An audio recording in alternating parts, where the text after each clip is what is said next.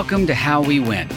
All over the country, people are doing extraordinary things, and action is the best antidote for anxiety. Today, we are making this space to celebrate the imminent confirmation of the first black woman to serve on the Supreme Court, Ketanji Brown Jackson. And joining us for our interview is teacher, activist, strategist, and organizer Reggie Hubbard. He doesn't tell us his reason for hope today. Instead, he gives us and you a pathway to finding our own. I'm Steve Pearson. And I'm Mariah Craven. And, and this, this, is How, We win. win.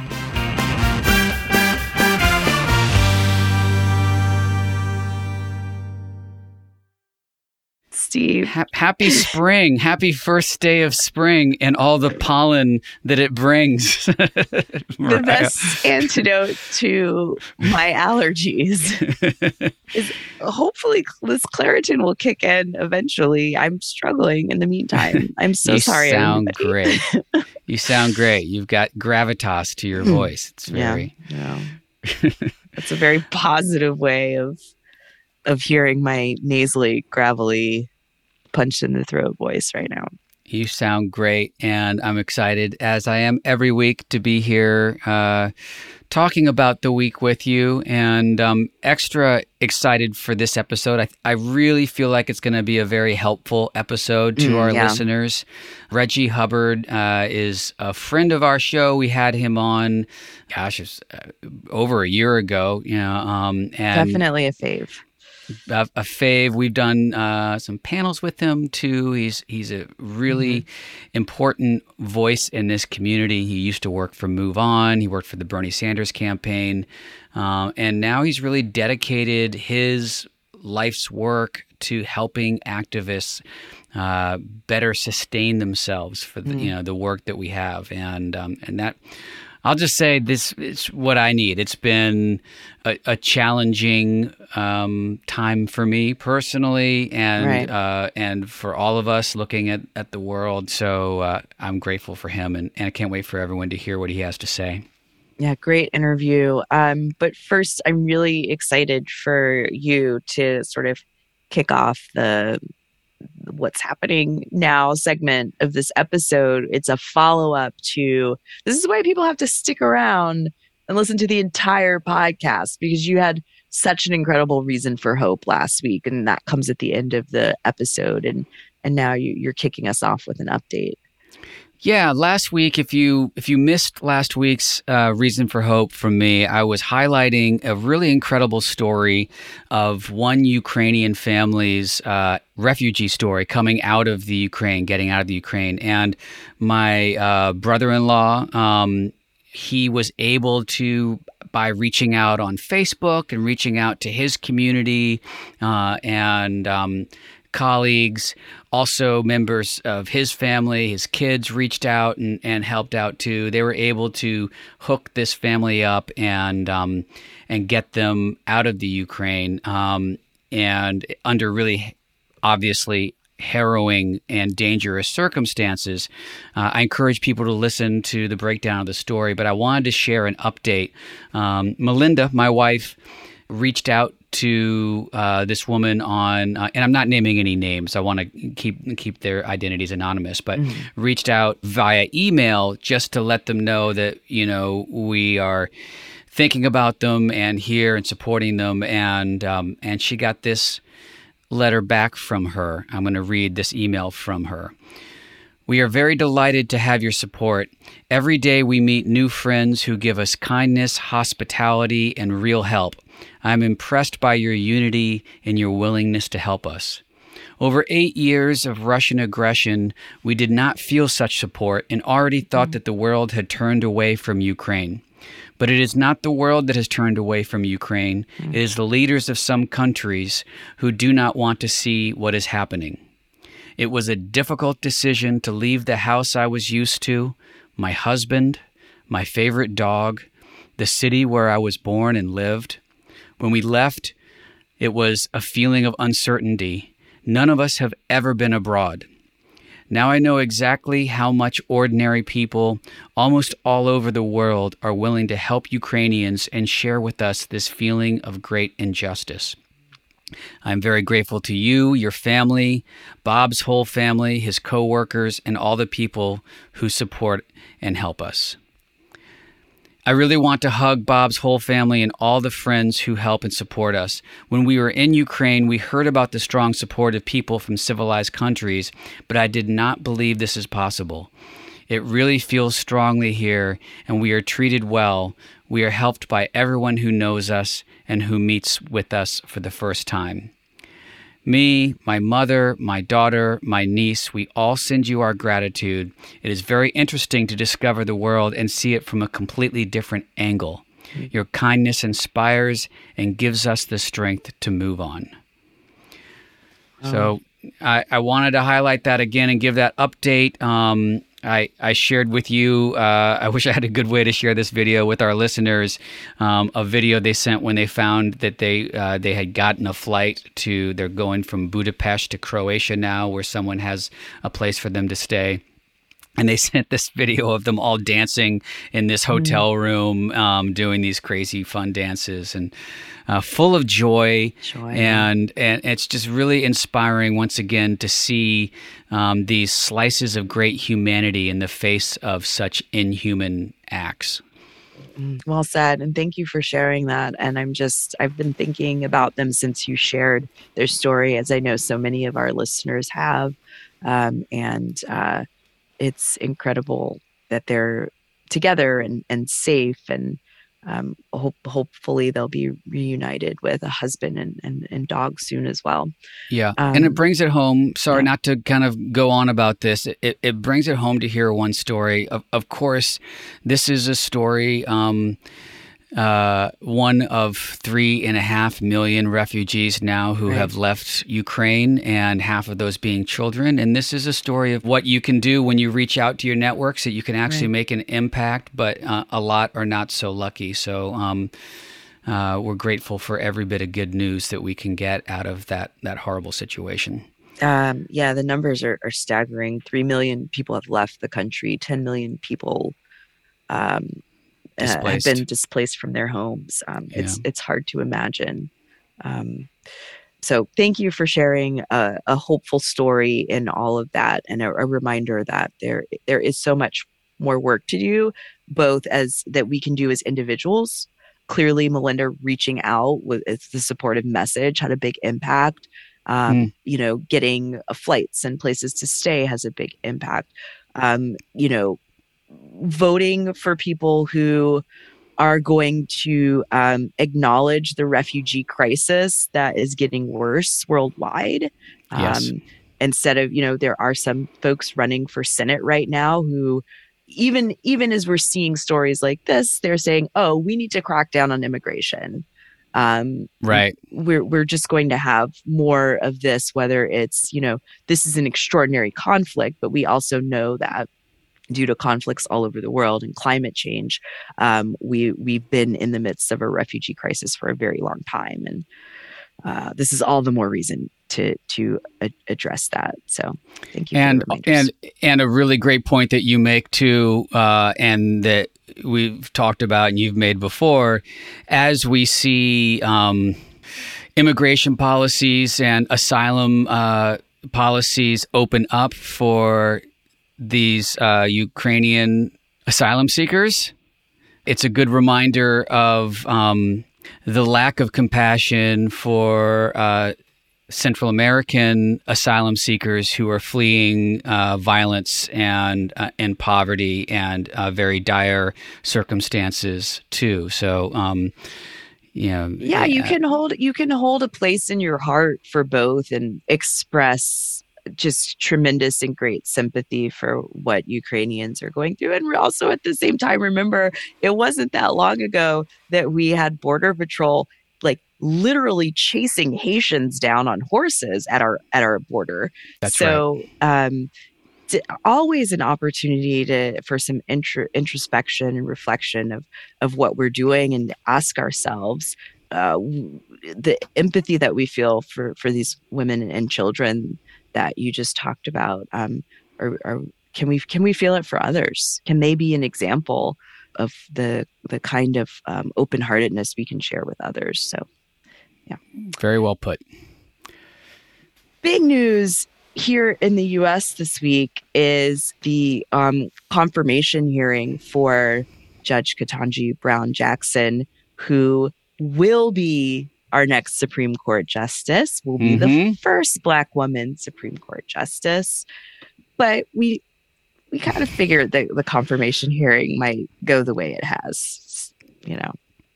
It's been a great opportunity for some super racist grandstanding on a national televised yeah. stage. So, yeah. uh, nice, nice for uh, people to show us who they are, lest we forget who they are. We were talking about this a little bit actually with Reggie when we had already signed off from our interview um, about Senator Josh Hawley right. and uh, and his disgusting. Um, you know, belligerent and seemingly really stupid attacks on Judge Jackson. But, you know, a reminder that he went to Yale. And uh, as much mm. as what he says is dumb, he's not a dummy. You know, you have to take uh, their words as intentional and strategic.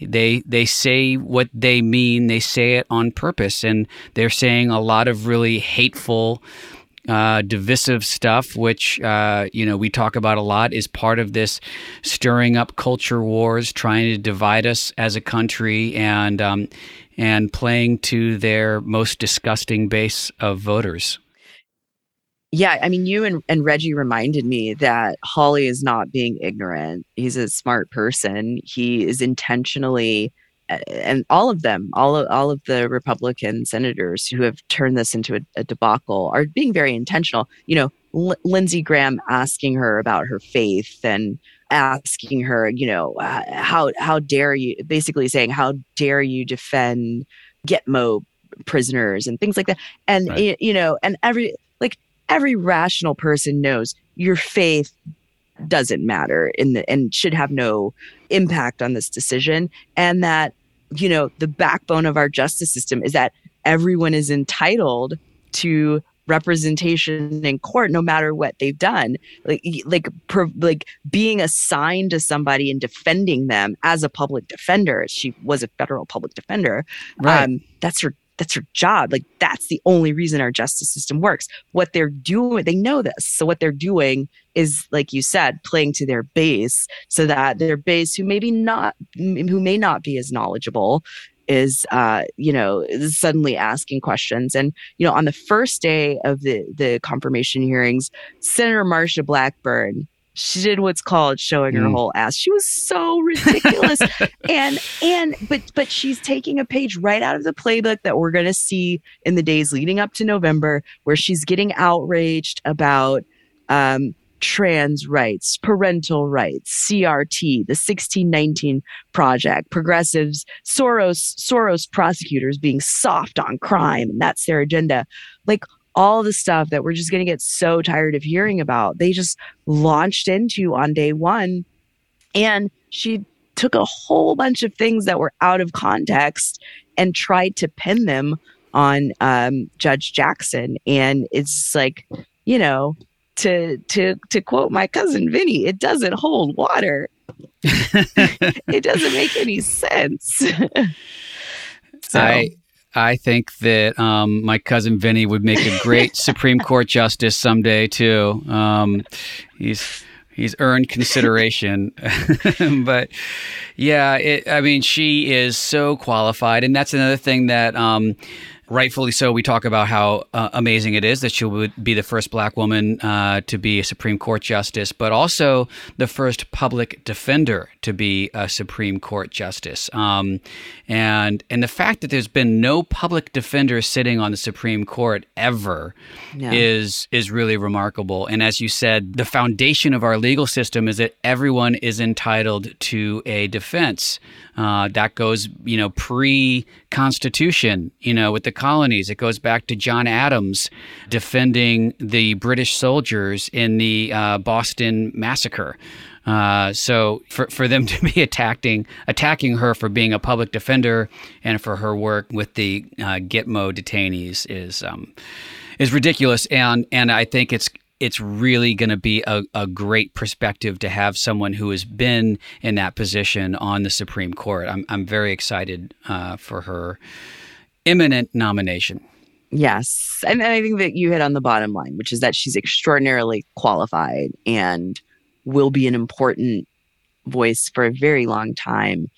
I just feel bad for her that she has to sit in front of those clowns and answer. Gosh, she's handled it so. Yeah. She's handled it so well. I saw her like mm. talking about the child porn cases oh and that, and she, wow, she really handled it so well. But you just saw like the burning, seething, you know, behind her eyes. Like she was not happy to be answering those questions, but she did it with grace and and um, uh, and really well. But boy, unlike some people who were recently confirmed who lost th- his damn mind under under basic questioning. But in any event, the week's um, not over yet. She still might talk about how much she likes beer. I don't. I don't know.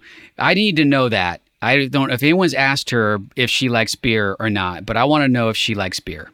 All right. Well, something tells me that it'll it'll still be a mystery when all of this is over, but we'll see.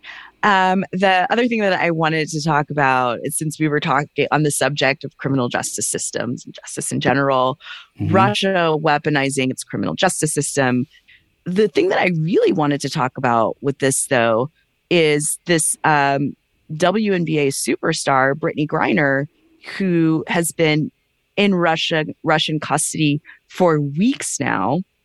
Um, I'm going to read uh, something from the Washington Post editorial board. Even in peacetime, Russia's judicial system is opaque, notorious for sham trials, and subject to political manipulation. In wartime and with US Russian relations at their worst moment since the Cold War ended, it is a hostile and dubious forum for WNBA superstar Brittney Griner to find justice. Um, Brittney, because of how little side note, because of how little WNBA stars are are paid right. in the US, many of them play overseas. She's been playing in Russia during the off season. She is a black woman. She is the first openly gay athlete sponsored by Nike. Um, this is not a friendly environment that that she's been playing in. But she was arrested last month at the airport after customs officials allegedly found um, vape cartridges containing hash oil in her carry-on luggage. Nobody has um, seen or heard from her in weeks. I think it's safe to say at this point that um, Brittney Griner is being held as a political pawn, and um, the U.S. should be demanding her whereabouts, should be demanding her release, should be demanding that someone from the consulate there be meeting with her regularly. Um, my guess is that um, Russia is going to have some some pretty big demands in order for that to happen, and this is something that that we all need to be aware of, and most importantly, we need to know how she is being treated as she's being detained. It's yeah, it's shocking that we don't hear more about about this, and um, I'm not sure exactly how how we get this more to the forefront. Um, but I, I would recommend that people do what we always suggest they do, um, and that's to contact their representatives um, yeah. and make sure that that this is at the forefront of their mind. Uh, these kind of calls will get through, by the way. Um, you know, a lot of times when I mean, all the calls get noted. It's important that you contact your representatives right. because um, because they all tally up on support of issues and blah blah blah. But I would sadly hazard a guess that there's not a lot of people calling their representatives on her behalf. So these will get noticed and uh, and noted if you call your representatives. Other than that, um, definitely she's being held as a political prisoner, and it's scary that we haven't heard from her in a few weeks. I hope she's okay. Let's make some calls and make sure that uh, Brittney Griner is um, is okay and is brought home.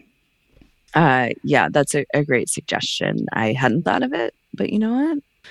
I'm gonna call my senators. You know who they are. Start with John Cornyn, maybe. I don't know. um, but I think this is this is something that that we could all agree on. I think we can actually. I think that this is a good opportunity to call Republican senators. You yeah. know, I mean, this is they, they, need to go on record with this. Yeah, they really uh, a do. lot of them are backtracking. They've been supportive of Russia. They've been friends to Russia. They've been unsupportive of the Ukraine. There's been a you know Republican Trump administration led campaign to weaken the Ukraine at the behest of Putin. It's all very clear right now. But you see these Republicans backtracking on that, and now is the time to take advantage of that and uh, and have them call in some favors with their uh, Kremlin cronies and uh, and make sure that this woman gets home safely. Let's talk about your hero of the week. Um, my hero of the week this week is seven-year-old Amelia Anisovich. Sorry, sorry, Amelia. Um, there's a video of her that went viral. She was in a bunker with her family and she was singing Let It Go from Frozen. She was singing it in Ukrainian, mm-hmm. but it was still very recognizable, of course. Her family was able to escape to Poland. Um, she sang at a benefit on Sunday night uh, she sang the Ukrainian national anthem in front of an arena full of people, said it was her dream come true. Wow. This benefit raised over a million dollars for uh, Ukrainian refugees. So little Amelia, for you know keeping everyone's spirits up and raising, helping raise all that money, she is my hero of the week this week. I love that. Yeah. You have already given us something productive to do this week. Any anything else on your to do list?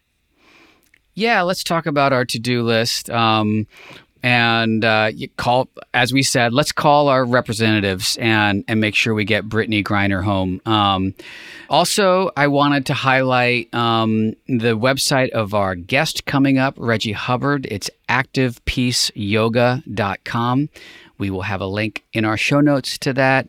You know, we really want you to take care of yourself. This is a tenuous uh, and difficult time for all of us and we have a lot of work ahead. And we're going to talk about that with Reggie and, and his practice and helping us with all of those things and, and helping us find hope even when we're not feeling especially hopeful.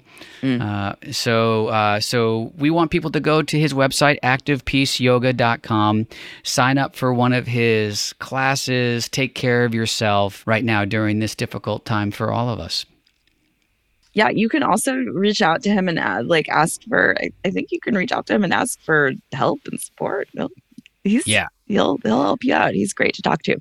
Um, we are going to hear from him in just a second, and then stick around for our reasons for hope.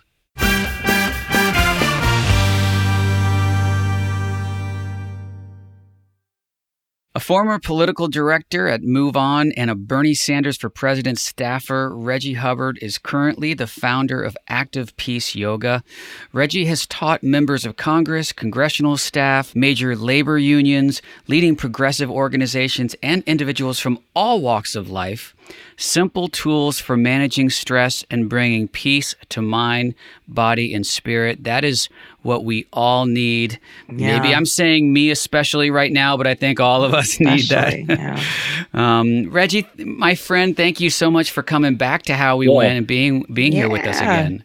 Uh, I'm delighted to be back in touch with y'all. Like that interview, I still remember it was it was just one of the great experiences of my of that era of my life. Um, because you know, let's just be honest. The interview with the interview with us was one of your great well, experiences. I mean, well, and, and, and here's why: because like I was seeking to speak more, right? I was, I was, I was, I was the lobbyist on the Hill, political director, right. but I didn't get a chance to talk much.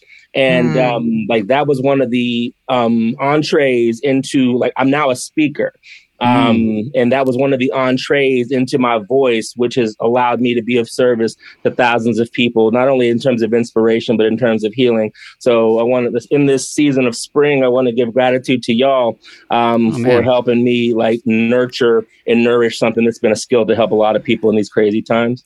That's amazing. I didn't realize Incredible. that because because I got to know you from uh, these grassroots organizing calls that Speaker Pelosi mm-hmm. then uh, you know, leader Pelosi. This was even uh, before the midterms, right? Um, was was organizing, and you were speaking as a representative of Move On on those calls, and I was always really like blown away by your presentations and your and your presence, and was one of the people who I was excited to talk to when we launched this podcast. So, who yeah. knew? so, so, that, um, so, yeah, that was internal, right? So like like this was the mm-hmm. first external, like that was like family speak. Um right. and like rallying the troops and those sorts of things. Like this was like external to like the movement um and and the people um yeah. which was which which is great. So Mariah, I didn't mean to cut you off. What's going on? No, no, no. I, I, I, I wanted to hear that, and it was uh, basically leaping into my my question, which is since the last time you spoke to us, mm-hmm. you have taken a sabbatical where you were just describing it as you were reconnecting with the Reggie that you were before you did all of these incredible movement based things. Mm-hmm. So, why don't you reintroduce yourself to us by telling us what mm-hmm. you found out? Who are you right now? Yeah, mm. I am a teacher. I'm a healer. Uh, I'm someone who views activism as sacred and not a battle. Uh, that activism is art. It's a chance that we have to recreate and reimagine the world in our image, as opposed to those in, in terms of the image of the vest of vested interest, mm. right? So, like that that excites me, right? That you know, whereas a lot of people view this as a grind yo, we get mm. to recreate and reimagine the world, right? Mm. Like, um, and it sucks to watch um, systems fail. It sucks to watch like the baser natures of human instinct take rise. But you know what's better than the baser instincts of human nature? The better angels. And so like we get a chance to like allow these angels to when when baser instincts rise, that is like it's it's a declarative statement for the angels to rise. And so for me as teacher and healer, I get to hold space for the angels to rise um, in direct defiance to the baser instincts of human nature. Mm. I love that. Um, we say on this show uh, that action is the best antidote to anxiety. I'm struck by the phrase for your practice, um, active peace yoga. It, yeah. it, reminds me of the phrase faith without works is dead. Mm-hmm. Um, as an activist yourself, I take it you chose that name for your practice for similar reasons. Yeah, well, well, well, beautiful question. Shout out to my Christian heritage, right? Like the, I felt like I was back on Sunday service because we talked a lot about that when I was growing up.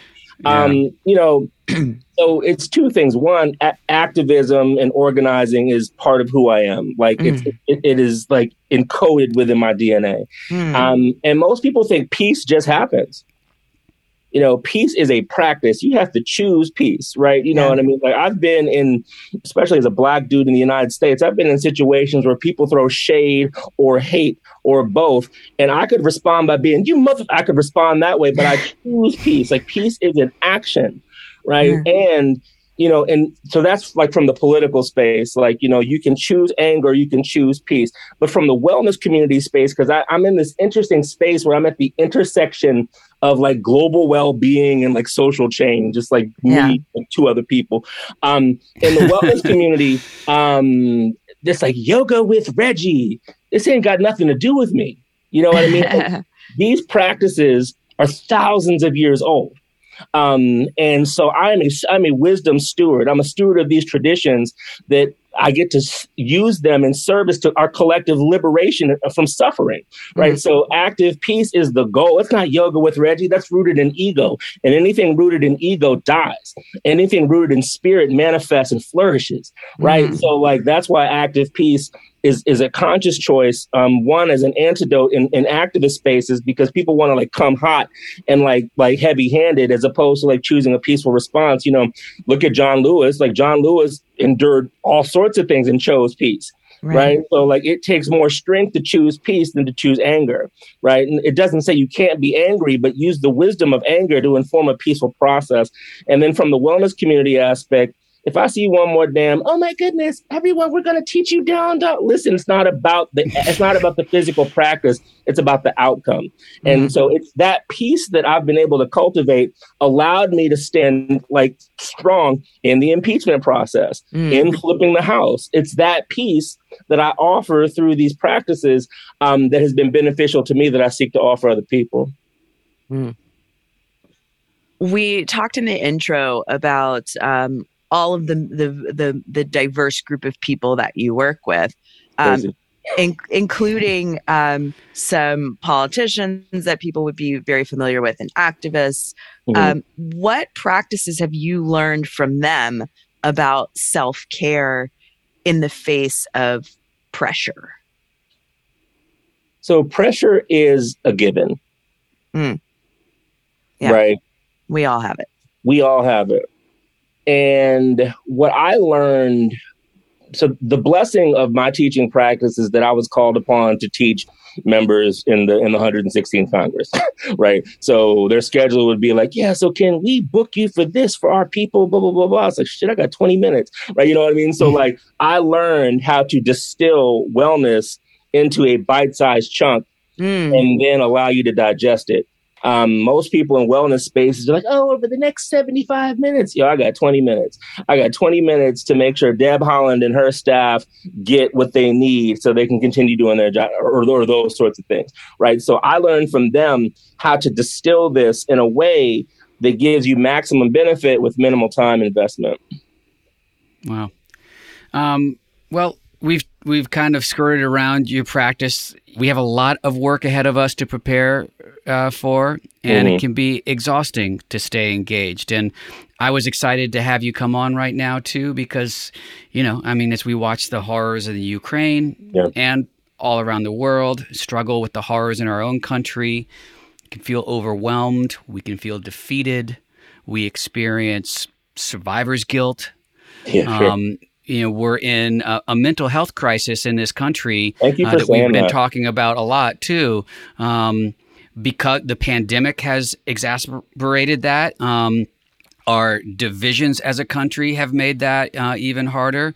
And both of those things have made the inequities in our country so much, in our society, so much more apparent. Mm-hmm. So, um, you know we're in we're in a crisis right now. Uh, you've talked a lot about your practices to deal with all of this. So can you share what some of those practices uh, for uh, self care for activists or just engaged humans are? Yeah. So one of the first meditations I taught. So active peace yoga. Um, was launched two years ago in the pan, like right at the start of the pandemic. Because when the pandemic hit, um, I responded like this: right? Like super mellow. I was like, oh, this is happening. I need to wear a mask and blah, blah, blah, that, that, that was a that was a blank stare for those yeah, who right. are, are, listening. right. yeah, for those of you who can't hear, right? Blank, blank, or can't see uh, my audio. Um, right. Yeah, so I respond like not blank, but just like, hmm, this is happening. Um, and then I looked around and everyone was like freaking out. And I was like, oh, this is interesting, right? You know what I mean? This is what the books talk about. This is that peace that in, in, in yoga parlance is called shanti. So, like peace, not like peace and love, but like peace as a foundation. Um, I was like, this is what they talk about. So I have to figure out ways to share this with folks as, as, as everyone starts to melt. So one of the first meditations I taught was just because things are crazy externally doesn't mean that you have to take that on. And that isn't a dis- that isn't to be disassociative. It's to mm-hmm. see it and have space for that. So life is not either or. Many times life is both and. Mm. Right. So I taught a class last night um, celebrating the spring, the, the, the, vernal equinox, where I was like, you know, do you think the trees um, are worried about Vladimir Putin? You know, do you think those robins that are um, eating in the field are worried about him? So, like, life is our human experience, but there's a natural order that supersedes human experience, right? Mm-hmm. And so, the sun also rises, right? So, like, we can't allow ourselves to be so focused on the negative to the detriment of the positive. We need to figure out ways to hold space for both. And so, meditation and yoga um, practice have given me the opportunity to hold space for both. So, an example of my personal life is yes, in the wrong time, at the wrong time in the wrong neighborhood, I can be jacked by the cops, right? Um, as a black dude. But you know, I also am a trilingual graduate of Yale University, um, who's on a first name basis with many members of Congress and people in the White House. Right. Right. So mm-hmm. it's both. Yeah, both. And holding space for both gives you what in, in, in spiritual practice is called equanimity. Mm. Right. So like the balance is not like holding tree pose on one leg for five minutes. Like it's the balance of holding space for both. So like in the world as it stands now, it's acknowledged. So yes, war, yes, pandemic, and it, what positive is also happening? You know, there is a black woman before the Senate right now, right? Um, that is going to be confirmed, right? Yeah. Like, woo, right? You know what I mean? like, yeah, right? Like that's it's that's exhilarating. Um, so that's also happening. Um, what else is also happening? You know, I, I, gave um I gave a speech recently to a bunch of kids from the Ukraine, um, and they were like, um, it, it, like I gave it in person because I was like, I need to just be safe, but I need to be with y'all. Like I need to give like my black hippie magic in person uh, to kids from the Ukraine. I'm not going to talk to you like I'm, I'm going to be there in Washington with you. And um, one of the kids asked me, they were just like, "So, what's your hope for the future?" I was like, "I'm looking at it." Mm. Mm. Like, do you believe the world can change? I was like, "Did my words inspire you?" They're like, "Yeah." I was like, "Where are you from?" Russia, Ukraine. I was like, "Then I just changed the world through my words, right?" So, like, yes, I believe that right? So we've got to hold space for ho- hope. Requires us to hold space for it when it seems the craziest to do so. You know, mm-hmm. Obama talked about it a little bit in the audacity of hope, but I think you know that was just in his personal microcosmic life. In the macrocosmic situation that we have now, we got to hold space for hope because if we don't hold space for hope, the alternative is assured. Mm, yeah. Um, you mentioned uh, uh, speaking to these young people in person. A lot yeah. of the the stuff that you do though is online. Yeah. People can people can take your classes mm-hmm. um, virtually. Uh, has that changed how you approach them? How you how people receive you? Mm-hmm. How so? Yeah, beautiful question. So I am. It taught me that the essence. So we miss hugs, we miss those sorts of things for sure. Right. But our essence is not physical, it's spiritual. Our mm-hmm. essence is energetic. Mm. And so, what I learned as a teacher um, is that in this dot here on my computer, I have to throw my heart through that dot. Mm. Right. And so, like, that means that my vulnerability, my choice of words, my cadence, um, the work, like the way that I weave all this together is sometimes more important than me being in person with you. Right. So it's almost antithetical to think that I've built a yoga brand, a wellness brand in a pandemic through a computer. Mm. Right. Um, right. and then I, was right, you know, like you did that, yeah, around the world. Like, so, like, I got recently accepted to be um, a featured speaker at a global conference at the intersection of social well-being and uh, social justice in Bilbao, Spain. Um, I presented to them via the computer. You wow. know what I mean? So it showed me that your chops are more about what you offer than your person right? Mm. So being in person isn't necessarily the thing, it's presence. Mm. Your mm. presence is transcendent beyond physicality. I was going to ask you about the uh, that's the well-being summit. Yeah, um, crazy, right? Yeah, for sure.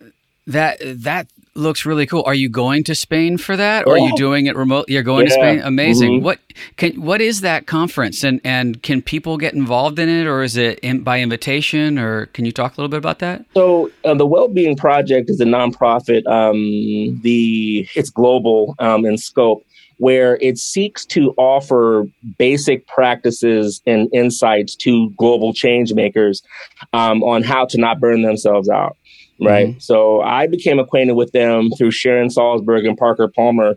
Um, and last March, they asked me to come on and do a uh, the, the, the stuff that I taught on Capitol Hill. And they were like, "You were a hit because, like, so." And I say this mm-hmm. when I give speeches, either on in, in person or on via Zoom. I'm like, I'm going to preface my remarks by saying I'm a lot right? right. right. I'm kind of extra. I um, like it. I like the extra. yeah, it's extra in service to your inspiration, right? Mm-hmm. You know, I can sit here and go through PowerPoint, but you don't want to hear that right now. You, you're worried about you, like you're worried about your issues, you're worried about your health, you're worried about your family. There's worry, worry, worry, worry, worry. I'm not going to bore you. My job is to speak to your in spirit and enliven you. And so what I did in that conference is y'all just blew the doors off of the speech, right? You know what I mean? And like it made such an impression on them. They're like, when we get together, we're gonna invite you.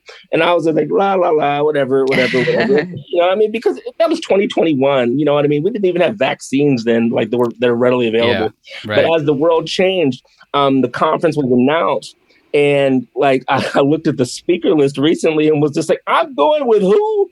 You know what I mean? So like, it's an impressive list. I looked through that too. Yeah, yeah. And, and me. well, like, you're you're a good company, and you deserve to be there for sure. I appreciate that. So um, it's in person. Um, there are ways to be. So they also have, um, and so for the activist community, it's important to know this um, that they do have scholarships and, and and programs for well for activists to like merge well-being and social change. Because one of the things that I've been blessed to stumble into is our work is sacred, hmm. and if our work is sacred, shouldn't we treat ourselves as sacred? Mm. And if we treat ourselves as sacred, then that means we don't run ourselves into the ground. That means that we see seek equanimity and balance, not just for ourselves, but for our communities. So, you know, one of the things, and then I get in trouble for saying this, but I'm my own boss, so who cares? um, the progressive purity test has got to go. Mm. Mm. Right? What do, what do we have like rather than demonizing moderates? Like the our our imperfect system requires a governing majority, and our governing majority means that we're not going to agree with everybody all the time. So, what do we have in common with people that we can build upon, as opposed to demonizing people where we disagree? Um, because when we demonize people where we disagree, that only emboldens the people who don't hold our values, right? So, you know, moderates may not want to go as fast as you want to go, um, but they don't want like a fascist takeover on an insurrection Right. Yeah. Right. You know, we had we had Governor Deval Patrick on last week, and he ended with a, a great quote saying, uh, "It's great that um, there's so many people that are now woke. The big question is, will the woke hold space for those who are still waking?" That uh, shout out to Governor Patrick for that. yeah. For real. Yeah. Um, I want to jump on your. Uh, sorry, Mariah. I want to. I had a good. I had an idea for a little switcheroo because we always ask the same last question, but um, you talked about your reasons for hope. Uh, And, and the kids a little bit earlier. So mm-hmm. I'm going to switch around our last question and say for those people who are not feeling a lot of hope right now and are struggling to find mm. hope in this mm. world, what is your advice to them? Hmm my advice to them is I hear you. Well, first of all, like it is natural to feel that way. You know, one thing that happens in yoga communities, meditative communities, and even in the political world is like, suck it up, tough it up, get over it. No, sure. don't get over it. Right. Like we aren't going to get over our problems. We're going to get through them together right? Mm. So I, w- I would say don't get over it. Feel the feels. You feel the feels for a reason. Like, you know, like your feelings are valid. And in addition to your feelings, what like feelings are not the sum total of the human experience, right? So what outside of your feelings, what outside of your range of vision exists that you can be curious about? You know what I mean? So, like, rather than having a doom and gloom outlook, is there a way to awaken curiosity? Mm. You know, so is there, so I'm speaking from my personal experience, when we were organizing for the first impeachment of Donald Trump, everyone said that we were crazy. and you'll never do this. Like, there's no hope. There's no hope. There's no hope. And I'm like, but maybe there is. Mm you know so like that's like th- that's the curiosity i'm talking about so like you know in buddhist practice we call it beginner's mind so what am i missing what am i not seeing you know there is an inherent limitation to the sensory inputs that you have so like having a having a mindset of curiosity allows you to entertain other possibilities right? Mm. So common knowledge is that black men will never go to school, graduate college, all these other things. I'm lucky in that I had a curious disposition was just like, yeah, so what if you're wrong though? Yeah. Right. So like, is there a way to be curious. So honor the feelings, but is there a way that you can be curious about what if there is hope? What if there is potential? Because I'm here to say, as long as we have breath and health, anything is possible. Uh, and that's a perfect note to end on. Anything is possible. Thank yeah. you, Reggie Hubbard, founder of Active Peace Yoga. It's just you've given us so much hope, and uh, I, I just really appreciate it and needed and needed to hear it. So thank you. Me too. Deep honor, a deep gratitude, and shout out to Swing Left San Francisco um, for they they brought me on to talk to their activists a couple months ago. Um, I saw that. Yeah. To, and so like I I live for that. Mm. So if I can impart hope and inspiration to grassroots folks, that's how I also know things can change.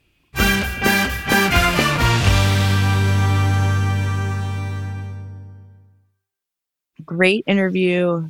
I am feeling hopeful. One of the things I love about um, this podcast and the way that Steve, you uh, created the format of it and um, even though the reasons for hope is kind of bounced around in that format, we consistently talk about it every week. And I just, I need that. That is like having that intentional moment, you know, minutes to think about what I'm going to, what I'm going to talk about. I just really appreciate that. And that's sort of what I think, you know, Reggie's practice is, is, yeah. is all about. Thank you. Yeah, when he talks about being curious, um, yeah. and uh, and I find that I, I I really like that about this show too because um, you know honestly, there's a lot of weeks when we sit down to record, and I'm like, what is my reason for yeah, hope? I don't know. Sometimes. I am I am not feeling it, and the uh, you know practice of looking for hope, of looking for something that's positive to take away from this week is uh, has been really important uh, to me, and I hope to our listeners as well. So yeah, I hope they're taking a moment as they're listening to ours to to think about their own. Yeah. So I'll share mine. Uh, what I found for this week, um, which uh, was uh, close to home here in Los Angeles, is starting in first grade all LAUSD, that's the LA uh, school district, mm-hmm. all LAUSD students will now get a college savings account. So this Amazing. is a program that started last year for what was identified as higher need schools, and uh, it's called Opportunity LA. That's the mm-hmm. program, mm-hmm. uh, but they have just expanded it to include all first graders enrolled at LAUSD schools. Amazing. Um, yeah, so they uh, so they're automatically enrolled in this free program, which gives them a college savings account with the fifty dollars seed deposit, um, starting at first grade. They can use funds from that for tuition, on-campus housing, books, college application, and testing fees, and all of that. So as of today, the program has opened forty-four thousand three hundred and sixty-three accounts on behalf of uh, these first graders. Um, so it's the largest universal children's savings account program in the United States.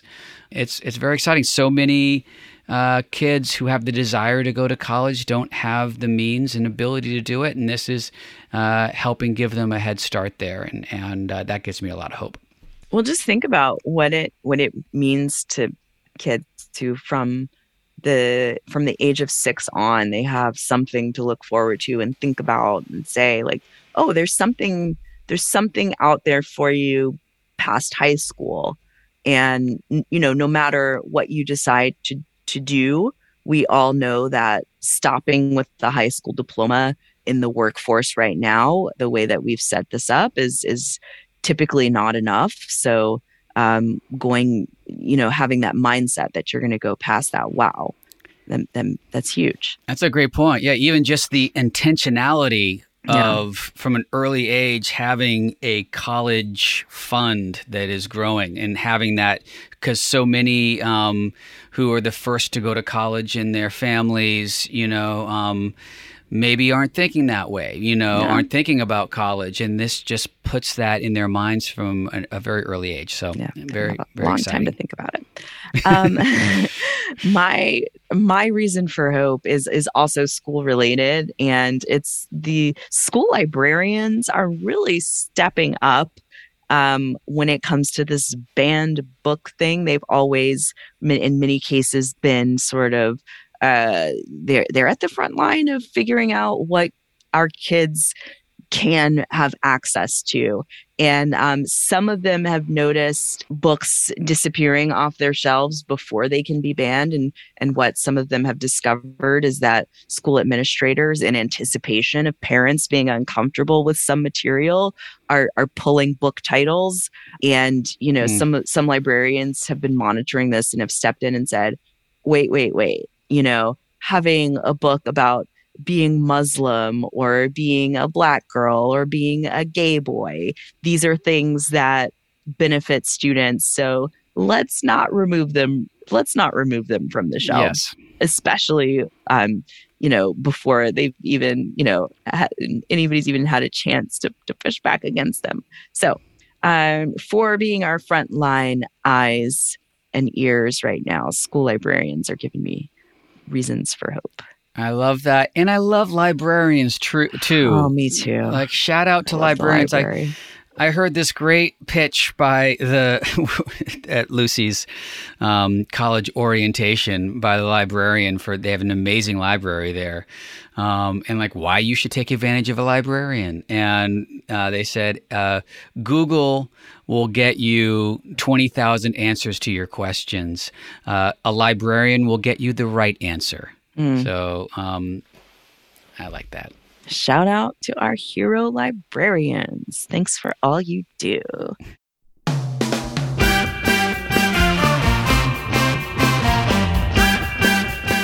Thank you, listeners, for joining us today. Hopefully, some of you are librarians. this is like a little Venn diagram there. This is how we win. We win when we all get involved. We want to hear from you. We want to hear what's giving you hope this week. Yeah. Share those with us. Send us an email at hello at howwewinpod.com or tweet to us at bluesboysteve and at mariah underscore craven. Make sure you subscribe, rate, and review on Apple or wherever you get your podcasts. Every week, we really appreciate you being here with us. We're going to be back with some more next Wednesday. See you then.